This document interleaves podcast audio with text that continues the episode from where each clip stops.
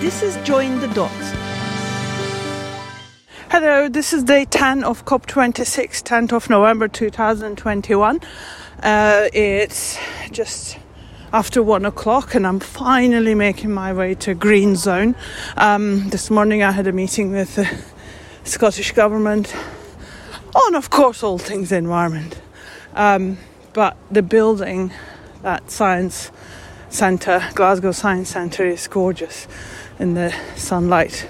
A metal um, shell shaped building with, of course, seagulls on top. Um, the first update is from Lucy from Women's Equality Party. Um, she's recorded herself uh, in response to my questions. We haven't yet managed to meet, and we thought just in case we can't meet. Um, oh, we're in the. Oh, we're in the wrong, wrong place. Okay. Um, I have to walk up and around again. Um, anyway, you'll hear now from Lucy first about the the gender um, coverage of yesterday, and uh, then I'll wrap up with my um, impressions of the day at the end of the day. Thank you.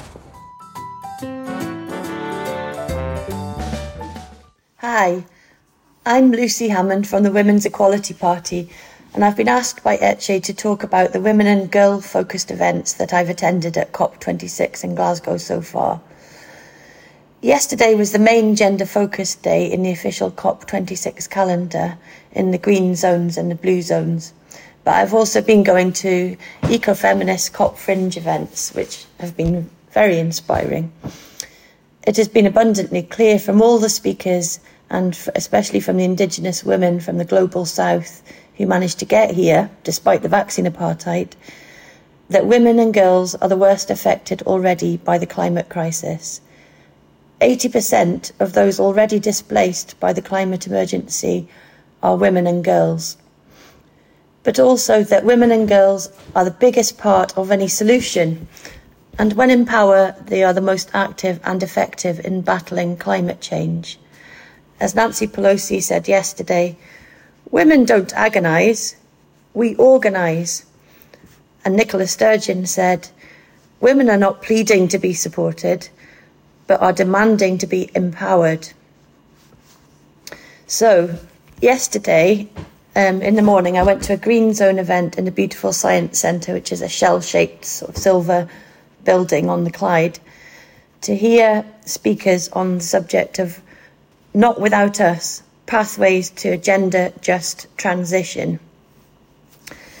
There were some great speakers and some great solutions um, and um, ideas about how we can get a gender just transition. In the afternoon, I went to see um, an event called, which was organised by She Changes Climate, and that was in the Pipe Factory, um, an old building in the Gorbals in Glasgow. And that was focusing on where are the women and hearing from women leaders, mainly in the fashion and beauty industries, um, about what they are doing to reduce climate damage, as well as a powerful film um, and women speakers from an agricultural and sustainable project in the Amazon. I also went to a Holyrood Fringe event organised by the Scottish Government uh, a few days before, which was on inclusion and diversity and inequality. And there was a particularly brilliant speaker um, who's the Chancellor of Heriot Watt, Sir Geoff Palmer, whose family actually came from Jamaica on the banana boats, on the famous uh, banana boats. I also, um, some of the most powerful events that I've been to as part of the COP26 Fringe and as part of the COP26 Coalition Movement Assemblies. Um, have been events organised by um, and also events organised by the Women's Budget Group and the Women's Environmental Network at the Pearce Institute in Govan. Here I heard first-hand accounts from women from the global south about the devastating effects already on their lives and, and the existing gross gender inequalities, which are only magnified by the climate emergency due to women being the poorest and most reliant on the land and the least powerful. I also heard the message several times that unpaid care work is the hidden engine of our economies. And that's a quote from Maeve Cohen, who did the Oxfam report. And we need to change the way that we measure the success of our economies across the globe, from GDP to actual welfare and care led, um, valuing care work. For example, a solution would be to move to a circular economy or donut economy model, which the Scottish Government is currently looking at. I heard about other possible solutions like a feminist Green New Deal by the Women's Budget Group um, and holding big corporations and governments to account by the, through the greater representation of women in positions of power. I think that this holding to account is going to be an even bigger piece of work than COP has been. And after COP, whatever major deals are agreed high up um, to try and save the planet, we will need to make sure that we use all our, the alliances that we've made in our different groups to hold them to account and make sure they, they carry those out and more. Um, today, there's, there's going to be the, the two giant female puppets, the famous Amal, um, Syrian refugee giant puppet, and Storm, will be meeting up in Glasgow for a powerful visual message about women and girls and the effect of the climate emergency on them. Although sometimes my overall feeling was of anger and hopelessness in the face of the climate emergency that is, that is before us, this COP and meeting all the inspiring people that I've met gives me hope that it is not too late. And also a big thanks to Glasgow for being such great hosts. Gallus Fechter, that's the Gaelic for strong women. Thank you. Hi, this is the second update for today, day 10 of COP26, and I'm in the canteen of Green Zone with Merrick Denton Thompson. Um, he's here because his project at Cholderton Farm is a finalist for the Climate Challenge Cup, which will be announced this evening. Merrick, hello. Hello, Etchi. Nice to see you. Nice to see you too. Can you tell us a little bit about the project? I can indeed. We're at a, a really important crossroads. Having left uh, Europe, we're of course now having to, for the first time for 50 years, decide on what our farming and agricultural policy will be as a nation. Um, and uh, the the government, because they're very committed to um, designing the new scheme of environmental land management uh, on a bottom up basis, uh, they've invited a whole number of people to participate in the design of uh, of ELMS. And I put forward a couple of ideas. One was uh, the Cholderton estate, um, which is a, a thousand hectare estate on the Hampshire Wiltshire border. Um, and uh, I've had a lot to do with agriculture for many years. Uh, and I can honestly tell you that Cholderton, in my view, uh, is a, an outstanding example of sustainable food production, where the disciplines of required for natural capital and for climate change define the production targets. So it's not just production at any cost, it's, it, there's a huge discipline associated with the strategy that Henry Edmunds, the farmer, uh, has adopted, not just for one year, he's been at it now 25 years. He's the hero here. And what we've done is to produce a model land management plan, uh, which is about empowering the farming community on chalk soils um, to really adopt a sustainable approach.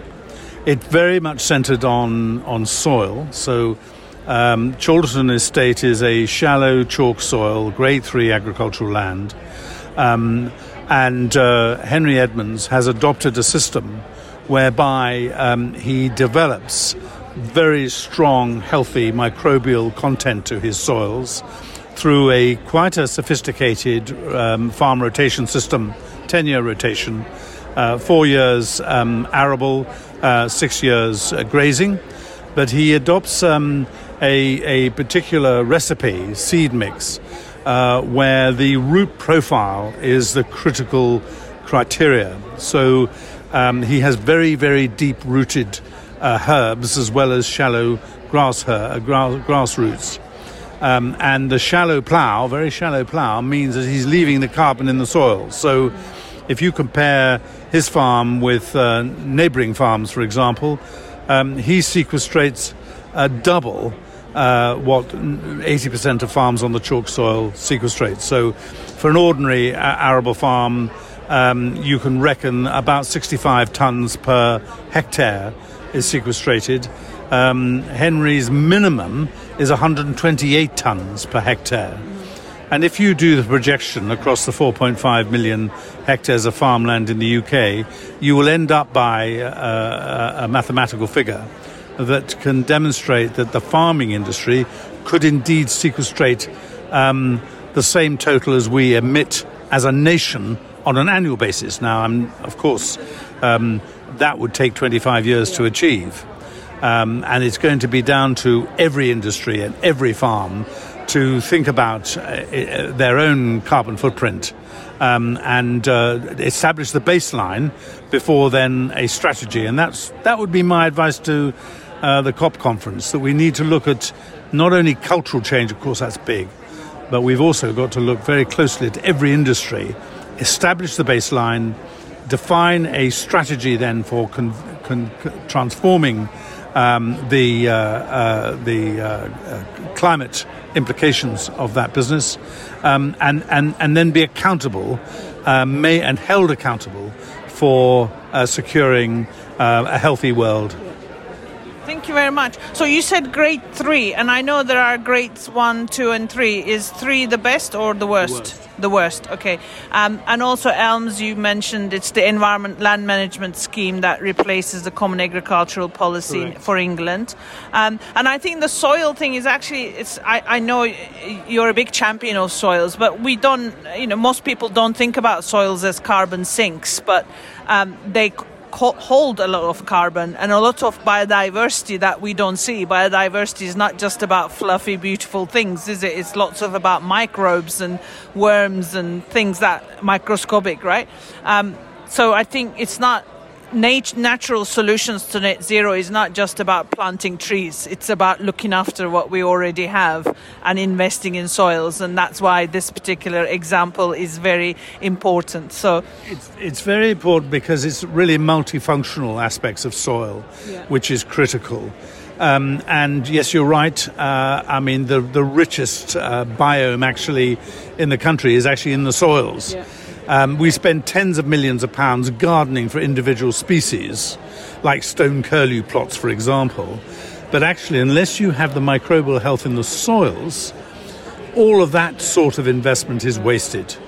If you transform the microbial health of the soils, you will trigger nature recovery on a scale that is unsurpassed anywhere at the moment. So it's very, very important that we end up with policies that nurture our soils. Um, and uh, you can quadruple your water holding capacity. You can build enormous resilience to climate events. Um, you can create, uh, you can do your carbon capture.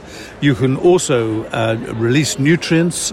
You can create soil by getting this this uh, this uh, relationship with um, with uh, management of soil right, and and that's the science, and that's going to have to be the new science. Is really how do we how do we um, uh, harness the power of natural systems, whereas up until now we've suppressed the power of natural systems, and and we've got to re- we've got to take a different path. Thank you very much, Merrick. I hope that path we will travel on very fast from now on. Thank you for listening and we'd love to hear from you on Instagram, Twitter, and Facebook.